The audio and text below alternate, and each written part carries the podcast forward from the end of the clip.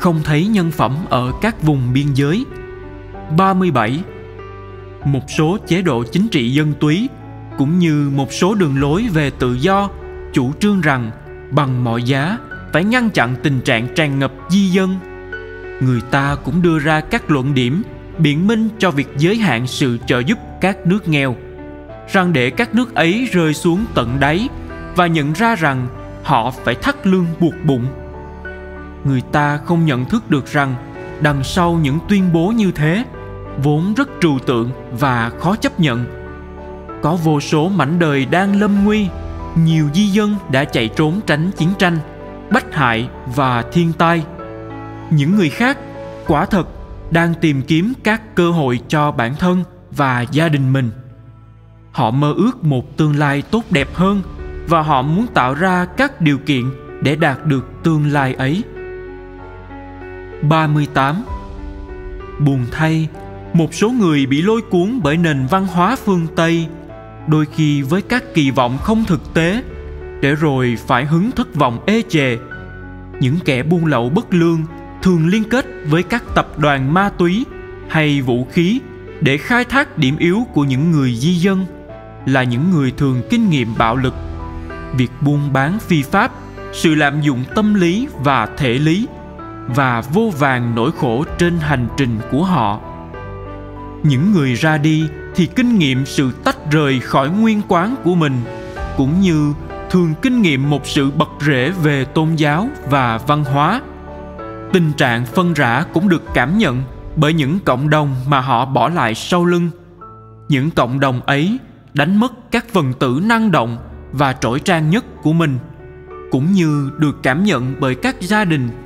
nhất là khi một hay cả hai cha mẹ di cư để con cái ở lại quê nhà. Vì thế cũng cần khẳng định lại quyền không di cư nghĩa là người ta có quyền ở lại quê hương của họ. 39 Thêm nữa, tại một số nước chủ nhà, hiện tượng di dân gây ra sự sợ hãi và cảnh giác, thường được kích động và khai thác để phục vụ những mục tiêu chính trị. Điều này có thể dẫn tới một não trạng bài ngoại, trong đó người ta đóng kín nơi chính mình. Cần phải giải quyết dứt khoát não trạng như thế. Những người di dân không được xem là có quyền tham gia vào đời sống xã hội như những người khác và người ta quên rằng người di dân có cùng phẩm giá thâm sâu như bất cứ ai vì thế họ phải là những tác nhân trong công cuộc cứu chuộc của chính mình không ai dám công khai bảo rằng họ không phải là những con người. Nhưng trong thực tế, qua những quyết định và cách thức chúng ta đối xử với họ, chúng ta có thể cho thấy rằng chúng ta xem họ như ít có giá trị, ít quan trọng, ít là người hơn. Đối với các Kitô hữu, lối suy nghĩ và hành động này không thể chấp nhận được vì nó đặt một số quan tâm chính trị lên trên những xác tính sâu xa của đức tin chúng ta, phẩm giá bất khả nhượng của mỗi nhân vị, bất kể nguồn gốc, chủng tộc hay tôn giáo, cùng với luật tối thượng là tình yêu huynh đệ 40. Hiện tượng di dân hơn bất cứ thời nào trước đây sẽ đóng một vai trò then chốt trong tương lai của thế giới chúng ta tuy nhiên, hiện nay việc di dân bị ảnh hưởng bởi tình trạng mất cảm thức, trách nhiệm đối với anh chị em mình cảm thức mà mọi xã hội dân sự đặt nền trên đó. Châu âu, chẳng hạn, đang có nhiều nguy cơ trôi theo nẻo đường này. Dù sao, được trợ giúp bởi di sản tôn giáo và văn hóa lớn lao của mình,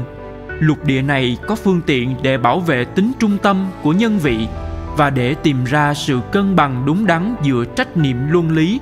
lưỡng diện của mình. Đó là vừa bảo vệ quyền lợi của các công dân